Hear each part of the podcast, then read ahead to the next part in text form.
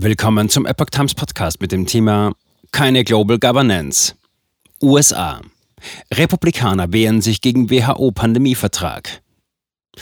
Ein Artikel von Kevin Stocklin vom 25. Mai 2023. Dass Peking die WHO beeinflusst und das auch während der Pandemie, dazu hat ein US-Kongressausschuss einen Bericht herausgegeben.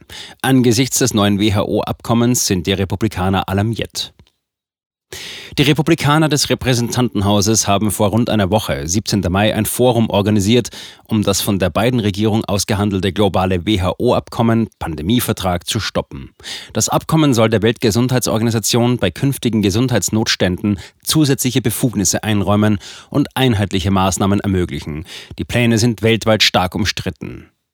Die Abgeordneten zeigten wenig Verständnis für Bidens Pläne, insbesondere weil die WHO aus ihrer Sicht beim Pandemie-Management in der Corona-Krise versagt hätte. Zitat: Internationales Recht hat keinen Vorrang vor unserer Verfassung, sagte die Abgeordnete Harriet Hageman auf einer Pressekonferenz im Kapitol.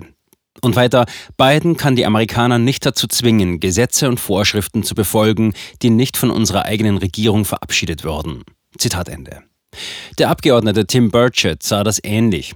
Der Pandemievertrag der WHO ist sehr vage. Er berührt unsere Souveränität und könnte ausgenutzt werden, um den Amerikanern vorzuschreiben, welche Art von Gesundheitsversorgung sie im Falle einer globalen Pandemie benötigen.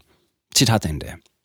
Nur zwei Tage nach dem Forum am 19. Mai gab der Generaldirektor der WHO, Tedros Adhanom Ghebreyesus, einen Bericht an die Mitgliedstaaten heraus. Er forderte sie auf, ein globales Notfallsystem HERP zur Gesundheitsvorsorge zu schaffen auf Basis von Global Governance, quasi einer Weltregierung. Tedros erklärte darin, dass das erneute Auftreten von epidemieanfälligen Krankheiten weiter zunehme und wies darauf hin, dass Gesundheitsnotfälle nicht nur Pandemien einschließen würden, sondern auch Hunger, Armut, Umweltzerstörung, Klimawandel sowie soziale und wirtschaftliche Ungleichheiten. US-Botschafterin Hamamoto verhandelt das Abkommen. Aktuell verhandelt die US-Botschafterin Pamela Hamamoto das WHO-Abkommen für die Vereinigten Staaten. Die 194 WHO-Mitgliedstaaten sollen es im Jahr 2024 unterzeichnen. Ziel der Verhandlungen sind rechtsverbindliche Verträge und Vereinbarungen, um im Falle eines Gesundheitsnotstandes ein koordiniertes Vorgehen aller Mitgliedstaaten zu ermöglichen. Die Entscheidungsbefugnis liegt dabei in erster Linie bei der WHO. Die WHO wäre beispielsweise befugt, eine Pandemie auszurufen und die Versorgungsketten zu koordinieren, damit Medikamente und Impfstoffe gerecht unter den Mitgliedsländern verteilt werden. Auch sollen gesundheitspolitische Maßnahmen zwischen der WHO und nationalen Gesundheitsbehörden abgesprochen werden, einschließlich der Bekämpfung von angeblicher Falschinformationen. Als Grund für das Abkommen wird das katastrophale Versagen der internationalen Gemeinschaft in Bezug auf Solidarität und Gerechtigkeit bei der Reaktion auf die Coronavirus-Krankheit angeführt. Kritiker sehen hingegen die Versäumnisse auf Seiten der WHO angesichts des Einflusses der Kommunistischen Partei Chinas KPC auf die Organisation sollten ihre Befugnisse beschnitten statt erweitert werden. Zitat, die WHO ist einer der korruptesten, inkompetentesten Institutionen auf der Weltbühne, sagte Eric Bullison während des Podiums. Und dennoch habe Joe Biden zuallererst dafür gesorgt, dass die Vereinigten Staaten wieder in diese korrupte Organisation eintraten. WHO unterstützte Vertuschung der KP Chinas. Im Sommer 2020 zog der damalige Präsident Donald Trump die USA aus der WHO zurück und stellte ihre Finanzierung ein. Biden machte diese Anordnung unmittelbar nach seinem Amtsantritt rückgängig. Die Republikaner im Repräsentantenhaus forderten nun erneut den Austritt Amerikas aus der WHO und warfen ihr vor, unter dem Einfluss der KPC zu stehen. Der Ausschuss für Auswärtige Angelegenheiten im Kongress hat dazu einen Bericht veröffentlicht. Der Abgeordnete Andy Biggs sagte dazu, es besteht kein Zweifel, dass die KPC aktiv an einer Vertuschung des Corona-Ausbruchs beteiligt war. Sie verheimlichte Daten und entscheidende Informationen über den Gesundheitszustand der Bevölkerung und unterdrückte Ärzte und Journalisten, die die Welt warnen wollten. Zitat Ende.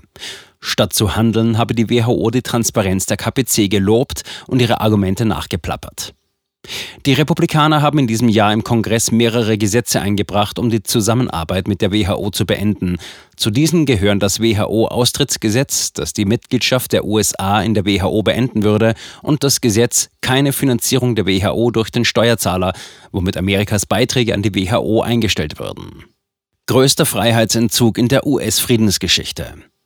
Viele Menschen weltweit sind besorgt, dass unter dem Deckmantel der öffentlichen Gesundheit und Sicherheit die Befugnisse und die Macht der WHO im Sinne einer Weltregierung ausgedehnt wird. Neil Gorsuch, Richter am obersten Gerichtshof, attestierte den USA seit der Beginn der Pandemie die, Zitat, möglicherweise größten Eingriffe in die bürgerlichen Freiheiten in der Friedensgeschichte des Landes. Zitat Ende. Exekutivbeamte hätten im ganzen Land Notstandsverordnungen in einem atemberaubenden Ausmaß erlassen, schrieb er in einer Stellungnahme vom 19. Mai. Und weiter, Gouverneure und Kommunalpolitiker verhängten Lockdowns, die die Menschen zwangen, in ihren Häusern zu bleiben. Sie schlossen Geschäfte und Schulen, öffentliche und private. Sie schlossen Kirchen, während sie Casinos und andere bevorzugte Geschäfte weiterlaufen ließen. Bei Zuwiderhandlung drohten sie nicht nur mit zivilrechtlichen, sondern auch mit strafrechtlichen Sanktionen. Sie benutzten die Behörde für Arbeitsplatzsicherheit, um eine Impfpflicht für die meisten arbeitenden Amerikaner einzuführen. Sie drohten damit Mitarbeiter zu entlassen und warnten Soldaten, die die Impfung verweigerten, dass sie mit einer unehrenhaften Entlassung und einem Gefängnisaufenthalt rechnen müssten. Zitat Ende. Außerdem hatten Bundesbeamte Druck auf Social-Media-Unternehmen ausgeübt, um Informationen über Pandemie-Maßnahmen zu unterdrücken, die gegen das offizielle Narrativ waren. WHO operiert im Geheimen. Während das Pandemieabkommen der WHO und die Änderung der internationalen Gesundheitsverordnungen IHR Ziele wie Gleichheit und Inklusion fördern, räumen sie der Redefreiheit, der Versammlungsfreiheit, der Privatsphäre, dem religiösen Glauben und dem Stimmrecht bei politischen Entscheidungen keine Priorität ein. Der letzte öffentlich zugängliche Entwurf der IHR-Änderungen zeigt, wie die Vorschriften umgesetzt werden sollen. Demnach soll die Formulierung, Zitat, unter voller Achtung der Würde, der Menschenrechte und der Grundfreiheiten der Personen gestrichen und durch die Formulierung, Zitat, auf der Grundlage der Grundsätze Gleichheit, Inklusion, Kohärenz und im Einklang mit den gemeinsamen, aber unterschiedlichen Verantwortlichkeiten der Vertragsstaaten und der Berücksichtigung ihrer sozialen und wirtschaftlichen Entwicklung, Zitat Ende, ersetzt werden. Ein Anwalt, der an der Ausarbeitung der WHO-Dokumente beteiligt ist, sagte der Epoch Times, er glaube, dass diese Änderung während der Verhandlungen abgelehnt worden sei. Allerdings könne er diese Behauptung nicht sicher bestätigen, da spätere Überarbeitungen der IHR nicht mehr öffentlich zugänglich seien. Im April stimmten Delegierte aus den Vereinigten Staaten einem Vorschlag Pekings zu, neue IHR-Entwürfe nicht mehr zu veröffentlichen. Organisationen und Gesundheitsexperten schlagen Alarm. Hamamoto erklärte damals, Zitat, zum jetzigen Zeitpunkt habe ich einige Bedenken, den Entwurf an alle Beteiligten weiterzugeben, da wir uns in einem Prozess befinden. Zitat Ende. Daraufhin schrieben mehrere gemeinnützige Organisationen und Gesundheitsexperten einen Brief an den Gesundheitsminister Xavier Becerra und Außenminister Anthony Blinken und protestierten gegen die Geheimhaltung der Verhandlungen. Zitat, der Versuch, die inhaltlichen und technischen Verhandlungen über den WHO-Pandemievertrag geheim zu halten, schafft einen gefährlichen Präzedenzfall für die geltenden Normen auf multilateraler Ebene, heißt es in dem Schreiben. Und weiter, es untergräbt auch das Vertrauen in den Prozess in einer Zeit, in der die Kritik an der WHO und dem Pandemieabkommen zunehmen. Zitat Ende.